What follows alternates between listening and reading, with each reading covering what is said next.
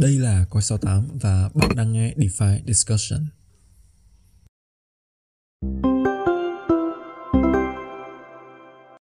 Ok, xin chào các bạn và chào mừng quay trở lại với một tuần mới và đây là một tập mới của DeFi Discussion. À, rất là vui khi uh, lại thêm một tuần nữa thì bọn mình lại có cơ hội để uh, ngồi xuống nói chuyện với nhau uh, về những cái vấn đề uh, rất là đa chiều của thị trường uh, DeFi cũng như là rộng hơn thì là toàn bộ cái à, thị trường crypto này. Và trong tập tuần này thì uh, uh, rất vui khi có cơ hội để ngồi xuống nói chuyện với một vị khách mời mà uh, rất lâu rồi thì anh em mới gặp lại nhau. Thực sự là rất lâu rồi khoảng hai uh, ba tháng rồi thì uh, vị khách mời này đã từng xuất hiện ở trên DeFi Discussion. Chắc là mình không dài dòng nữa để vị khách mời này gửi đôi lời đến các bạn đang nghe podcast tuần này ha. Ok, uh, hello mọi người, mình là Julian đến từ uh, thị trấn Crypto. Ok, anh Julian thì uh, chắc là mọi người nếu mà theo dõi ở trên các cái blog của con số 8 thì uh, thấy anh Julian viết rất nhiều các cái bài blog uh, rất là đa dạng các chủ đề ha. Từ những cái bài hướng dẫn 101 đến những cái bài liên quan đến nhận định về thị trường cũng như là những cái phân tích rất là đa chiều rất là chuyên sâu. Cái topic tuần này của bọn mình nó là một cái topic nó thú thật là nó cũng khá là rộng ở trong một cái bối cảnh là thị trường nó downtrend như thế này uh, thị trường nó chậm lại như thế này thì uh, chúng ta mới có cơ hội để nói về một cái topic nó kiểu như thế này. Cái topic tuần này nó là về revenue về những cái mô hình kinh doanh của các cái dự án trong thị trường này ha. Thì uh, chắc là một cái câu hỏi khởi động thì nó cũng hơi uh, lan man một xíu. Nhưng mà khi mà nhắc về cái từ khóa revenue thì không biết anh Julian nghĩ đến cái điều gì uh, với với cái từ khóa này? Uh, khi mà nhắc đến cái từ revenue ở trong cái thị trường crypto này thì uh, mình uh, nghĩ ngay trong đầu là một cái hình uh, một cái kim tự tháp. Bởi vì thực tế để mà nói rất ít uh, các cái rất ít các cái giao thức hay là các cái sản phẩm các cái dự án trong thị trường crypto này mà thực sự tạo ra được uh, revenue. Cái revenue ở đây là cái mà người dùng họ sẵn sàng họ trả tiền cho cái uh, cho cái uh, sản phẩm cho cái giao thức đấy để thực hiện uh, một cái uh, nhu cầu gì đấy của họ. Một cái thao tác.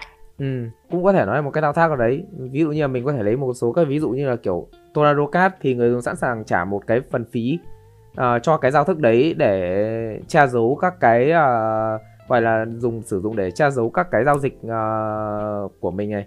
Hay là một người dùng sẵn sàng trả tiền cho Uniswap để mà thực hiện một cái uh, giao dịch uh, hoán đổi giữa các cái token ở trên uh, Uniswap chẳng hạn hay là người dùng sẵn sàng trả tiền cho Yearn uh, ờ, để mà coi như là Yearn, Yearn Finance nó là một cái uh, dịch vụ để mà quản lý cái số vốn đầu tư uh, sử dụng để mà yield farming ở trong DeFi mặc dù nó nó ít đấy nhưng mà gần như nó cũng là bao quát hết tất cả những cái protocol mà nó có thể tạo ra được một cái value cho người dùng ở trong cái thị trường này. Ừ, uh, nãy anh Julian nhắc đến cái uh, cái khái niệm một cái từ khóa đó là cái mô hình kim tự tháp thì uh, anh Julian có thể nói rõ hơn về cái ý này hay không? Tại vì cái kim tự tháp ở đây ý của anh nghĩa là như thế nào và nếu mà áp vô cái môi trường của crypto hiện tại thì cái kim tự tháp này nên hiểu theo cái khía cạnh như thế nào? Thực ra thì uh, gần đây thì mình cũng có viết một cái bài đó là về các cái mô hình doanh thu trong thị trường crypto này và cái tựa đề của cái bài viết đấy có phải là liệu có phải tất cả các dự án crypto đều là đa cấp và Ponzi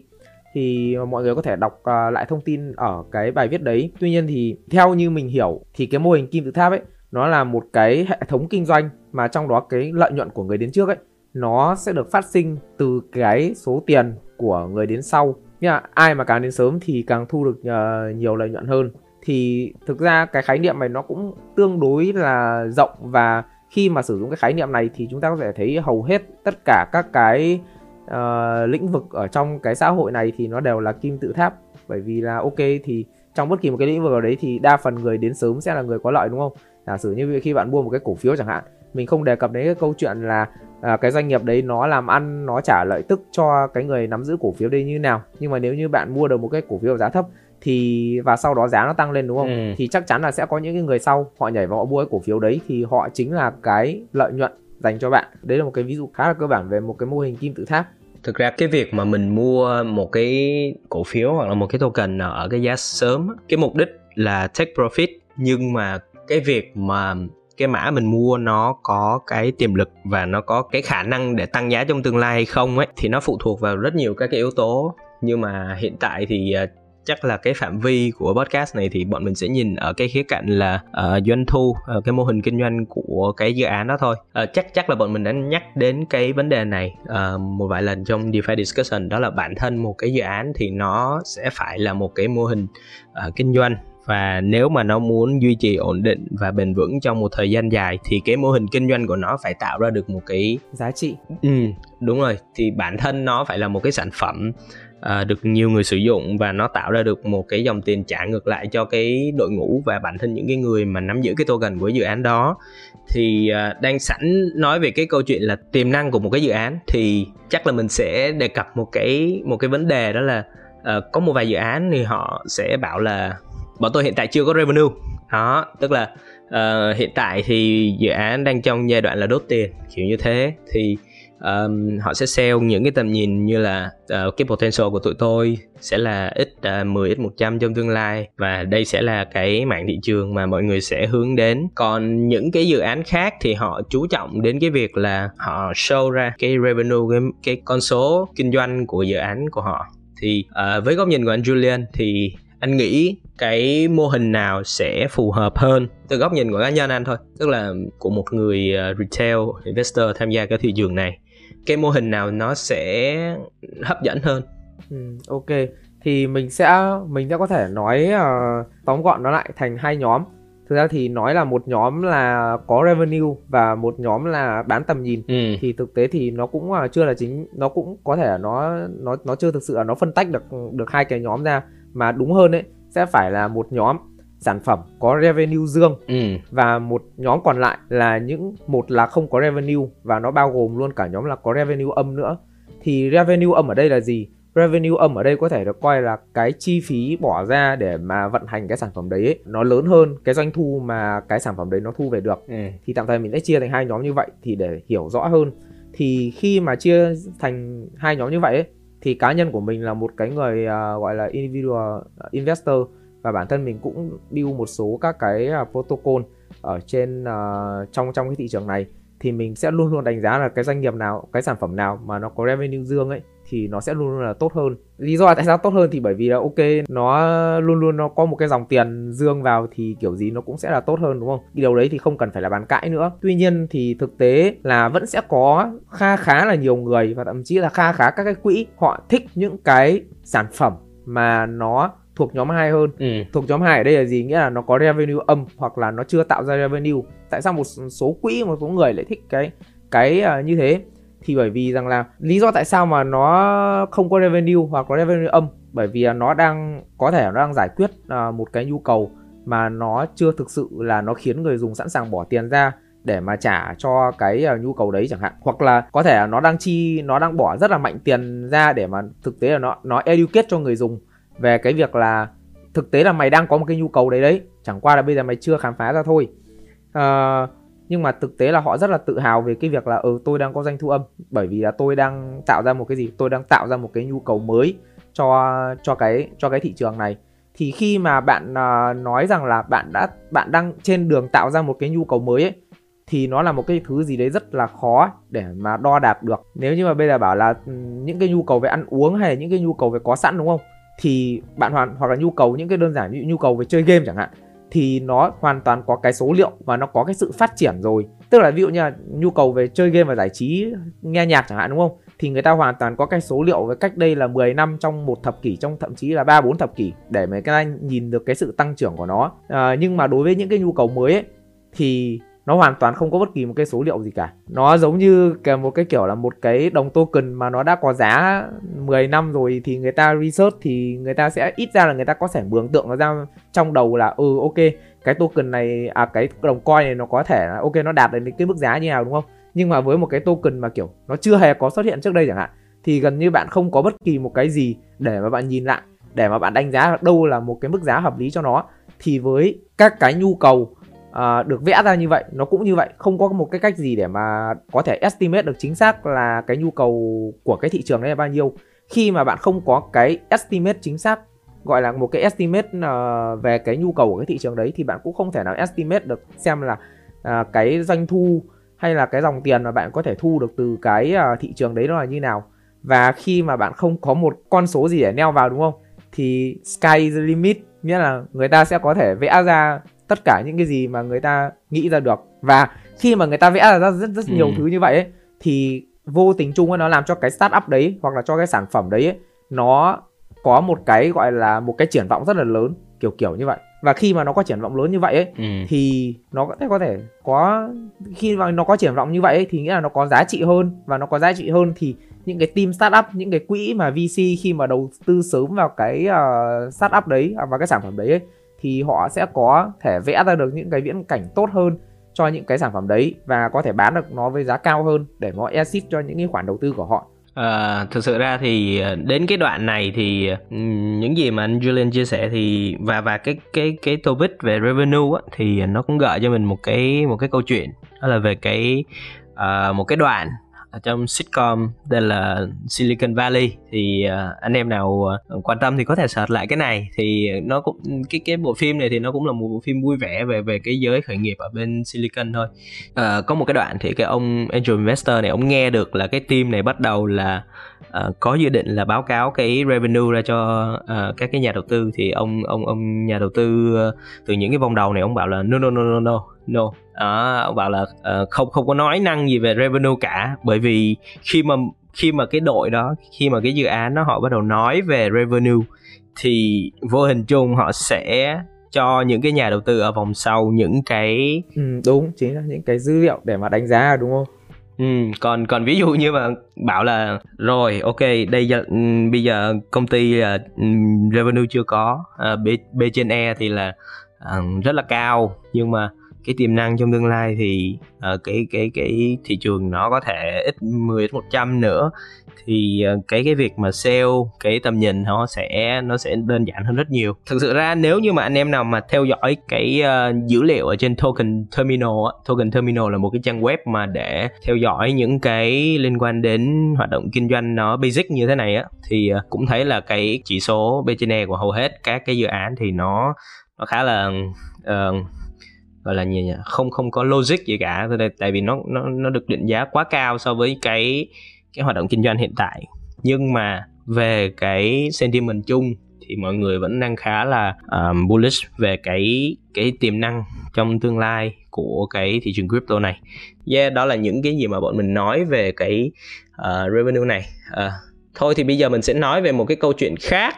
Nó là cái câu chuyện mà uh, nãy anh có à, anh Julian có đề cập đó là cái từ khóa về exit.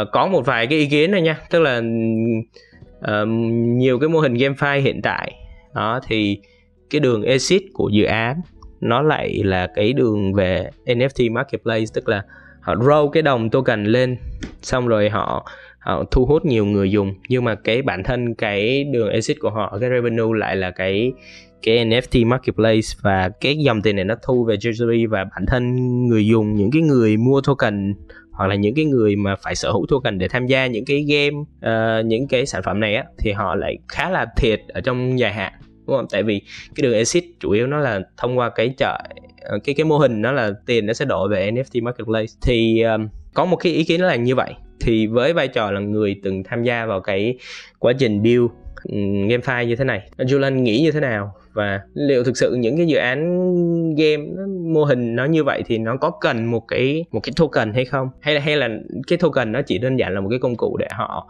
điều phối cái dòng tiền để họ exit ra một cái đường uh, như em nói hồi nãy đó là cái NFT marketplace. Thì uh, thực ra mình thấy cái ý kiến này nó cũng có một cái phần khá là đúng. Bởi vì là nếu như mà mình hiểu nếu như mà mình có một cái so sánh rất là mình nghĩ là nó so sánh nó khá là đúng. Đó là cái play to earn này ấy về bản chất ấy nó chỉ là một cái gọi là bình mới rượu cũ thôi. Còn đâu về thực thực tế ấy, cái khái niệm mà gọi là do something to earn ấy nó đã có rất từ rất lâu ở trong cái thị trường crypto này rồi. Và điển hình đến mình có thể nói là uh, mine uh, chính là kiểu mining to earn ấy. Thì cái nào mà cái ừ. mining to earn này thì có thể mình có thể hiểu là phổ biến nhất là những cái máy đào đi. Ví dụ những cái dự án những cái coin mà nó sử dụng nó nó được đào ra bằng cách là mining chẳng hạn thì nó phải có một, nó phải có một cái máy gì đấy để mining chẳng hạn. Thì thực ra play to earn ấy, nó chỉ là một hình thức kiểu là khác đi của cái đấy thôi. Thì là thay vì người ta sở hữu một cái máy đào để nó đào ra coin và người ta đem cái coin người ta đi bán, đúng không? Thì thay vì người ta sử dụng một cái máy đào thì người ta sử dụng một cái NFT và người ta sử dụng cái NFT đấy để chơi và để kiếm ra token và sử dụng cái token đấy để đem đi bán ra, để để đem đi bán để mà thu về tiền. Thì bây giờ nó sẽ nó sẽ dẫn đến một cái việc là ờ thế thì ở trong cái thị trường mà kiểu đào ra coin ấy, thì vấn đề là khi mà cái người miner ấy họ đào ra cái đồng coin đấy thì họ bán cái đồng coin đấy thì ai sẽ là những cái người mua cái đồng coin đấy? Bởi vì thực tế là trong mining ấy ví dụ như là kiểu đào bitcoin à, thì bạn không cần phải có bitcoin để bạn đào ra thêm bitcoin bạn chỉ cần máy đào là được. Nhưng mà với các cái thiết kế của GameFi ấy thì nó sẽ phức tạp hơn một chút nữa. Nghĩa là nó lại giống như kiểu quay vòng. Nghĩa là bạn có NFT rồi bạn đào ra cái đồng coin đấy rồi. Và thực tế là cái đồng coin đấy nó không có cái mục đích sử dụng gì khác ngoài cái việc là nó sẽ lại được sử dụng lại ở trong chính cái game để mà đào ra cái đồng coin đấy. Giống kiểu là bạn có một con NFT bạn đào ra từng cái đồng. Nhưng mà để như mà bạn tiếp tục bạn đào được ấy để mà bạn tiếp tục bạn à, giữ được cái năng suất đào của bạn ấy thì bạn là phải tiêu những cái đồng đấy để mà bạn quay ngược nó lại uh, để mà kiểu nâng cấp cái con NFT của bạn lên hay để làm cái gì đấy để bạn tiếp tục bạn được đào ra thêm uh, cái đồng coin nữa. Thì rõ ràng là mình mình thấy là ok cái giá trị của cái đồng coin đấy ấy, thì nó lại luôn luôn kiểu gắn chặt với cả cái uh, tức là ở ở cái mặt này ấy, nó có một cái tác động kiểu trực tiếp luôn đến chính cái ờ, uh, NFT đấy. Và nó nó lại trở thành một cái nền kinh tế nó rất là là đóng. Khi nó trở thành một nền kinh tế đóng vậy thì ok lúc mà nó lên thì nó sẽ kéo cả hai thứ lên là kéo cả NFT lên và kéo cả token lên. Nhưng mà khi xuống ấy thì nó cũng sẽ kéo cả hai thứ đấy xuống. Thế nhưng mà ấy, cái người mà nắm giữ được NFT ấy thì họ sẽ luôn là người có lợi hơn bởi vì là ok, trong dù gì thì nếu như họ họ có NFT thì họ có thể đào ra token để mà họ bán. Còn nếu cái người mà họ nắm token ấy, thì về cơ bản là họ không có cái công cụ gì để họ để họ đào ra thêm để họ bán cả. Họ chính là cái người mà hứng chịu cái lạm phát token từ do những người mà chơi NFT đào ra. Thì chính xác là những cái người mua token của các cái dự án này ấy, cái mức độ rủi ro của họ sẽ cao hơn.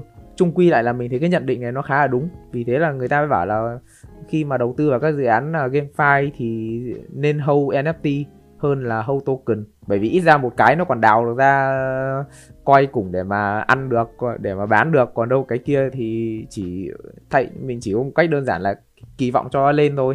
Ừ, nhưng mà thực ra thì khi mà cái game nó nó đâm á thì cả NFT lẫn cái token quản trị lẫn cái token reward nó cũng cũng bị ảnh hưởng. Vậy thì cái mô hình này nó đang sai ở đâu? Tại vì khi mà chúng ta so sánh cái NFT với cái máy đào ở bên các cái mạng lưới L1 thì uh, nó cũng là một cái công cụ để tạo ra cái đồng coin uh, ờ, hoặc là cái token ở bên trong cái hệ sinh thái đó. Nhưng mà những cái những cái gamefi thì nó nó lại xuất hiện những cái uh, những cái sự sụp đổ theo tính hệ thống. Vậy thì cái lý do sụp đổ nó nằm ở đâu? Tại vì rõ ràng là bên kia nó cũng có một cái cơ chế là có một cái công cụ để đào và một cái đồng phần thưởng thực ra thì về cái câu chuyện mà GameFi sụp đổ ấy thì bản thân mình cũng là một người đang xây đang làm ở trong một cái dự án GameFi vì thế là mình cũng research về cái này khá là nhiều. Chỉ là để tìm ra một cái lời giải cho các cái uh, product ừ, mà chọn cái ngách GameFi này.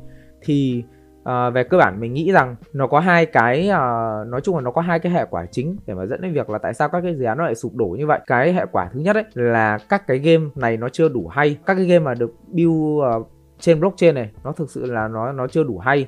Thế nên là người ta mới phải áp thêm cái phần là earning vào để mà nó tạo ra thêm cái động lực. Bởi vì lúc này khi mà người chơi, họ chơi với game là game file chẳng hạn, thì nó sẽ có hai cái phần, hai cái động lực để kéo vào. Một là fun và hai là earning được. Thì những cái game nào mà đủ hay ấy, thì họ hoàn như là họ họ còn chẳng định nghĩa họ là họ là game file hay gì cả.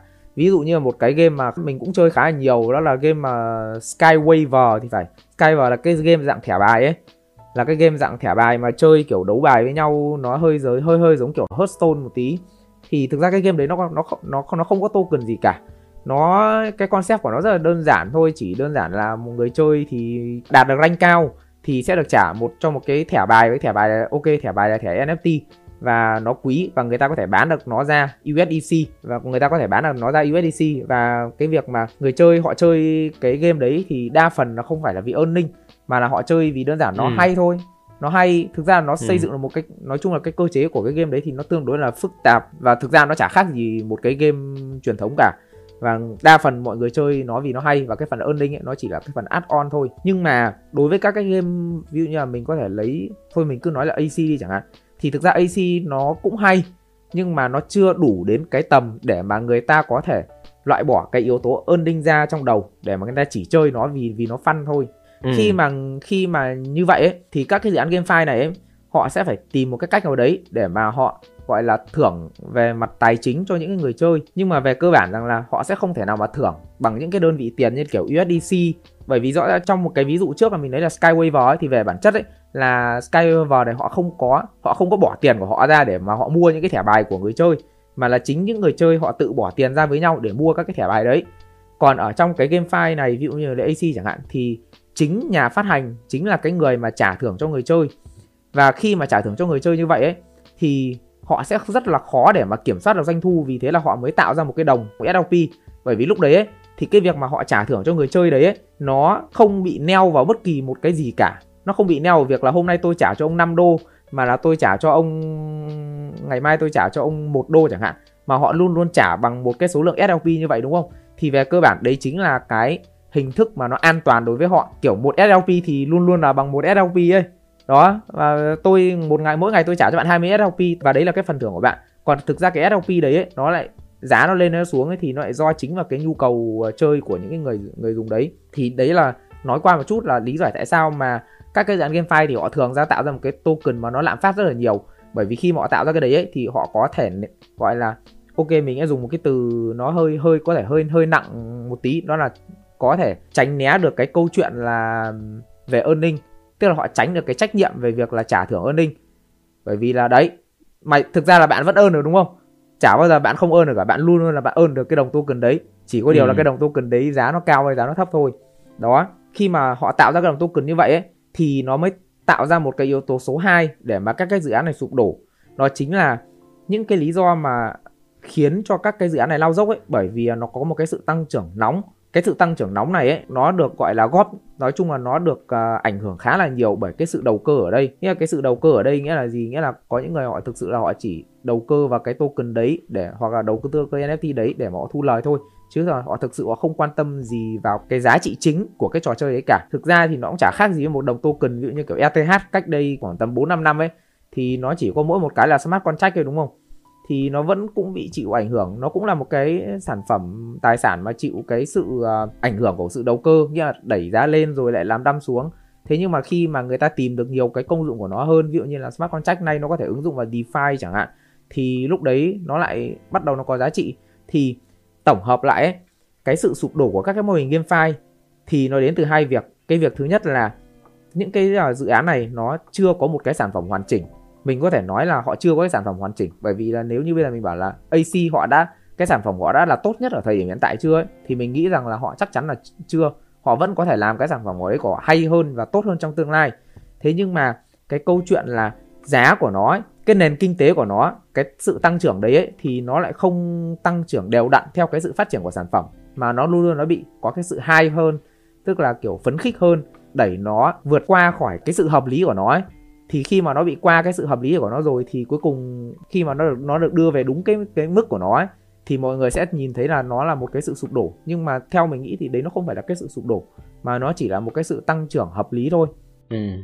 khi mà mình nói về cái cái vấn đề hai đó tức là uh, nhiều người dùng người ta join vào thì uh, người thứ nhất người thứ hai người thứ ba à, rồi những cái làn sóng phía sau đó thì hình như crypto đang vận hành theo cái cơ chế là cái người sau tham gia vào.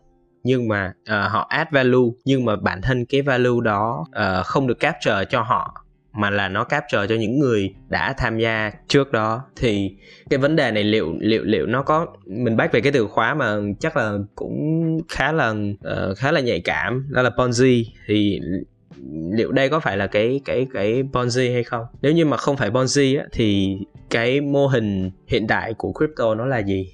Và uh, nó khác với Ponzi như thế nào? Tại vì ừ, chúng ta nói rất nhiều về cái từ khóa này trong cái giai đoạn mà USD nó cũng bùng nổ. Rồi chúng ta nói rất nhiều về trước đó là có ôm uh, à, à, Olympus thì cũng cũng là những cái mô hình mà uh, mọi người gắn với cái từ khóa Ponzi. Vậy thì thực sự ra crypto này nó đang nó đang là một cái mô hình như thế nào và chúng ta có thể gọi tên nó bằng một cái từ cụ thể hay không? Ừ.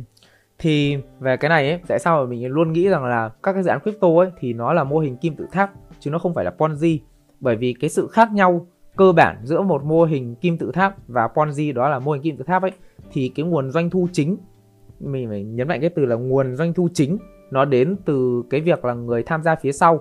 Nhưng mà không có nghĩa rằng là nó không có nguồn doanh thu nào khác. Còn về cơ bản Ponzi ấy nó không có bất kỳ một cái nguồn doanh thu nào cả. Nó chỉ là đơn thuần tiền từ người đến sau trả cho người đến trước thôi. Nó hoàn toàn nó không có bất kỳ một cái hoạt động nào tạo doanh thu cả. Thì ví dụ như là với trường hợp của uh, Luna và UST chẳng hạn thì thực tế Luna và UST ấy, nó sẽ được xếp vào là một cái uh, mô hình kinh doanh nó có yếu tố kim tự tháp hơn bởi vì là về bản chất đó, UST nó có cái Antro Protocol đấy nó có doanh thu không? Thực tế là nó có mình sẽ phải ừ. đảm bảo chắc chắn là nó có nhưng chẳng qua là nó nó có từ cái phần cho vay đúng không? Đúng chỉ là nó không cao đến cái mức mà để trả cho tất cả những người deposit thôi. Tức là cái nguồn danh cái tiền mà trả cho người vay nó không đến từ cái phần doanh thu của họ mà là họ đang phải tự bỏ ra một cái phần tiền của họ để mà họ uh, kéo được người dùng vào. Đó thì về về cơ bản nó có một cái sự khác nhau giữa vậy giữa Ponzi và mô hình kim tự tháp. Nếu mà đúng như vậy ấy thì đa phần các cái dự án ấy nó sẽ có yếu tố kim tự tháp hơn là Ponzi. Ừ. thì về Ponzi và kim tự tháp rồi về những cái như là kiểu hoa tulip uh, thì mọi người có thể mình recommend là mọi người có thể đọc một cái bài có tựa đề là liệu có phải tất cả các dự án crypto đều là đa cấp Ponzi? Bài này thì được uh, mình đăng tải ở trên uh, coi68.com mọi người có thể search ở trên Google. Uh, à còn một cái phần nữa là vậy thì cái người mà đến sau ấy họ không hưởng được cái value gì so với người đến trước. Tức là họ không có một cái value họ tức là họ không capture được cái value ấy. Thì theo mình nghĩ rằng là cái cái điều này nó đang được khắc phục ở cái giai đoạn này.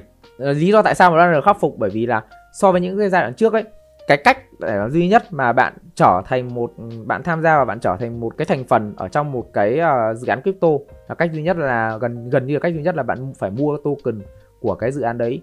Tuy nhiên rằng là ở cái thị trường bây giờ hiện tại này thì ngay cả bạn mua cái token của cái dự án đấy thì bạn vẫn có một vài các cái cách để mà capture value cho nó ví dụ như là bạn mua token bạn staking token bạn stake token nó giống như kiểu một cách là cái dự án đấy nó hối lộ là mình không bán cái token đấy đi ấy thì mình cũng được nhận thêm token đúng không? Ừ. Rồi cái thứ hai là những người đến sau khi mà bạn tham gia vào vào cái vào các cái sản phẩm đấy thì nó luôn có một cái phần gọi là uh, nó gọi là rewarding hay là incentive reward ấy thì nó luôn luôn là nó thưởng thêm cho những cái người mà thực sự là có đóng góp vào cái dự án đấy. Thì, và cuối cùng thì khi mọi người có được những cái token đấy thì mọi người phải tham gia vào một cái DAO. Mình nghĩ rằng cái cơ chế DAO đấy, thứ nhất là cái cơ chế để phân phối token. Là trước kia là hoàn toàn một cách duy nhất phân phối token là chỉ có bán thôi.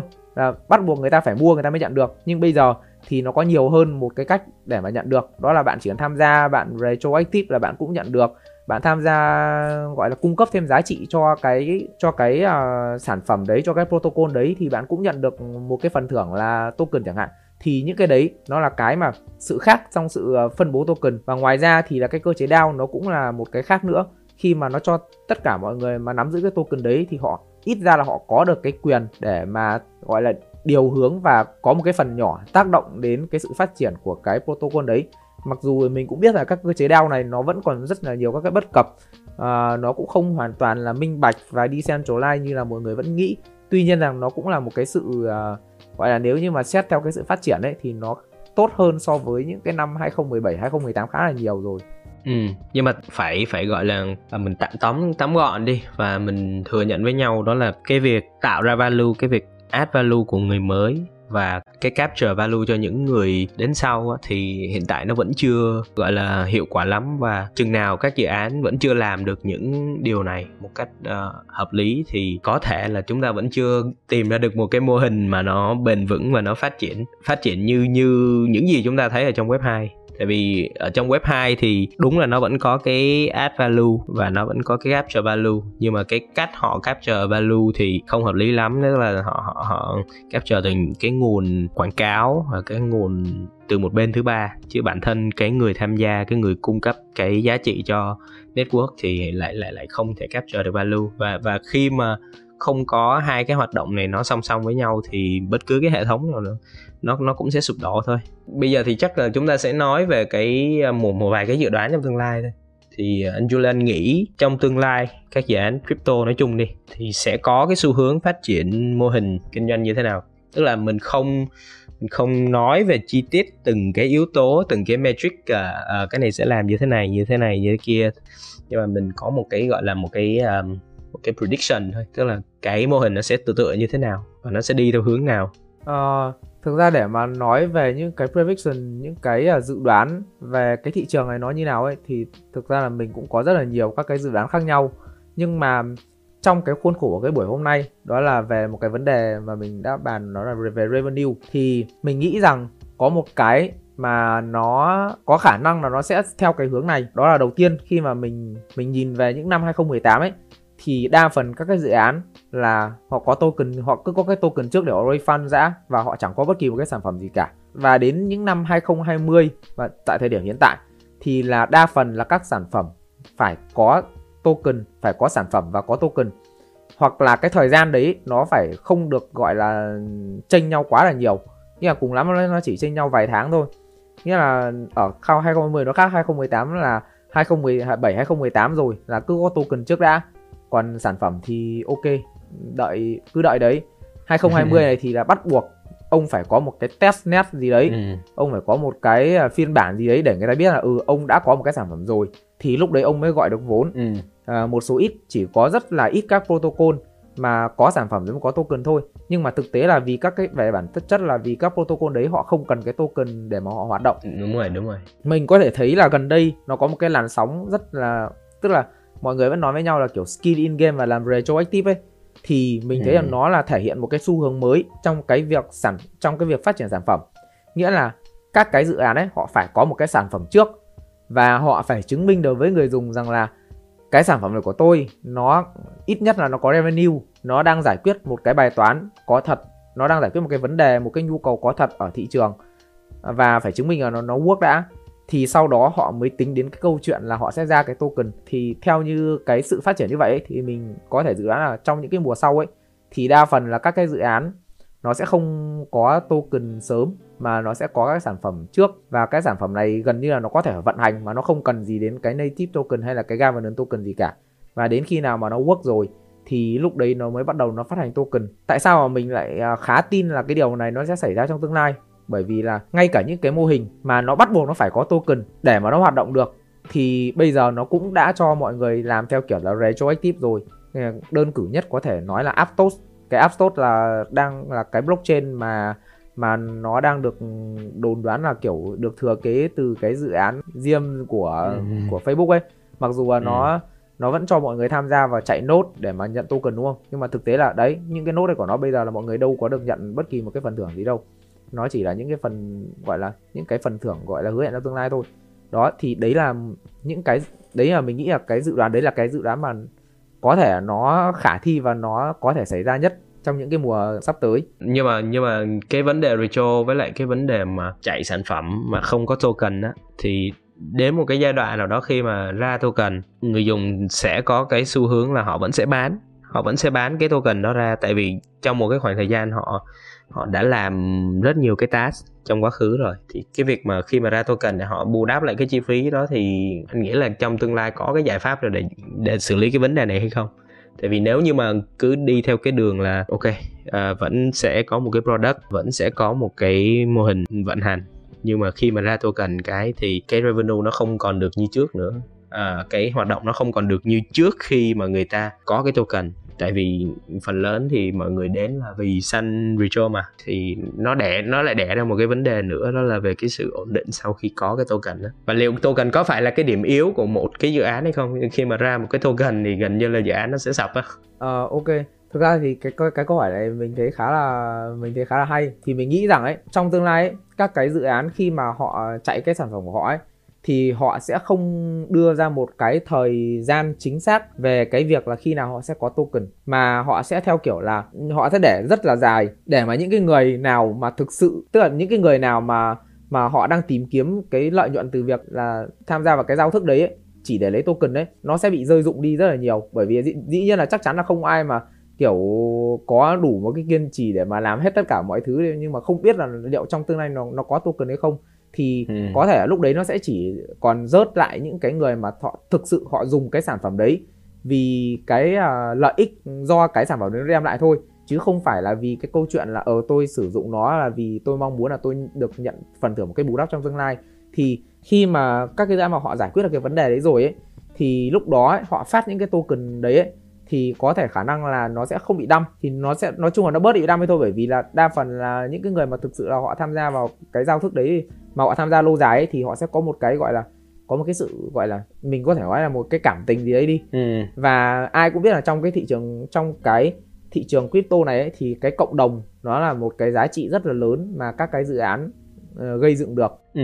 À, một cái số 2 nữa mình cũng nghe trong hỏi đề cập đó là khi mà ra cái token ấy thì các cái dự án nó sẽ bị sập thực ra thì nó gọi là sập ở đây là là sập về giá thôi chứ còn Sập nó sẽ giá. không phải là, là sập về kiểu sản phẩm. Chắc là vẫn sẽ đâu đó có một cái một cái mô hình nào đó nó vẫn sẽ ổn định trong tương lai. Tại vì khi mà làm thì nó sẽ phát sinh ra một vấn đề đúng không? Thì ờ, xong rồi mới sửa cái vấn đề đó thì nó mới gọi là nó nó như là một cái vòng xoáy và nó đi lên liên tục. Chứ chứ nếu mà bảo là ờ, chúng ta gặp một cái bất cập như thế này xong rồi ờ, dừng lại ở chỗ đó thì thì mãi mãi chúng ta sẽ dừng lại ở cái cái cái điểm bất cập đó thôi Ờ, mình cũng có nghe một cái chia sẻ từ một cái à, gọi là một cái người rất là, là nổi tiếng ở trong cái thị à, gọi là trong cái giới builder của cái thị trường crypto này. Thì họ có một cái cái người đấy có có chia sẻ một cái nhận định là thực tế ấy, những cái giao thức nào mà thành công nhất ở trong thị trường crypto này ấy, lại là những giao thức mà không có token. Ừ. Không có tokenomics. Ừ. Và thực ra cái câu chuyện là tokenomics của họ ấy là chỉ được sử dụng để ok có thể là kéo thêm người kéo thêm người dùng này raise thêm vốn này khuyến khích thôi. Chứ còn thực tế những cái mô hình nào mà những cái sản phẩm mà thành công nhất trong thị trường crypto này ấy, nó lại là những cái sản phẩm mà nó không dùng đến token. Ví dụ như là mình sẽ lại quay trở lại với chính những cái ví dụ ngay từ ban đầu ví dụ như là Tornado này hay là Uniswap này hay Ừ. là Yearn này hay là thậm chí như cả ok mình có thể nói là Binance đi chẳng hạn về bản chất Binance nó là một mình mình không gọi nó là mình không coi nó là một cái trên nhé mà mình sẽ chỉ đánh giá nó là, là nó, cái cái sản phẩm lớn nhất của nó là một cái centralized exchange thôi thì thực tế là nó chả cần nó có thể hoàn toàn bỏ cái token của Ừ, nó đi đúng và rồi. nó vẫn có thể hoạt động được rất là tốt Ok, một cái buổi thảo luận mà một cái câu chuyện nó cũng nó gợi mở rất nhiều thứ. Và bản thân mình thì thấy là cũng có rất là nhiều cái ờ, cái cảm hứng cũng như là những cái gợi mở để tiếp tục nghiên cứu về những cái cái vấn đề còn tồn động của thị trường hiện tại. Thì ờ, cảm ơn anh Julian rất nhiều đã tham gia cái buổi trò chuyện hôm nay. Một cái buổi trò chuyện có thể nói là nó nó mang tính tương tác rất là cao và nó có cái cái sự uh, va đập về cái ý tưởng đúng không? Thì uh, không biết nói gì hơn. Cảm ơn anh Julian rất nhiều đã dành thời gian đến với DeFi Discussion tuần này. Và chắc là để anh Julian gửi lời chào đến các bạn đang nghe podcast hôm nay. Ok à, chào tạm biệt các bạn và chúc cho portfolio của các bạn không quá nát trong cái à, mùa downtrend này. Hy vọng là tất cả những cái người nghe ở đây và và kể cả là Josh cũng có thể tùa gọi là trụ được đến à, những cái mùa build run tiếp theo. Đúng không? uptrend để mà chúng ta sẽ có những cái tập uh, postcard à, sau nữa. Ok xin chào mọi người. Ok, ờ, cảm ơn Julian rất nhiều và hẹn gặp lại các bạn trong DeFi Discussion tuần tiếp theo với nhiều topic và những cuộc trò chuyện còn hấp dẫn hơn nữa. Cảm ơn em rất nhiều.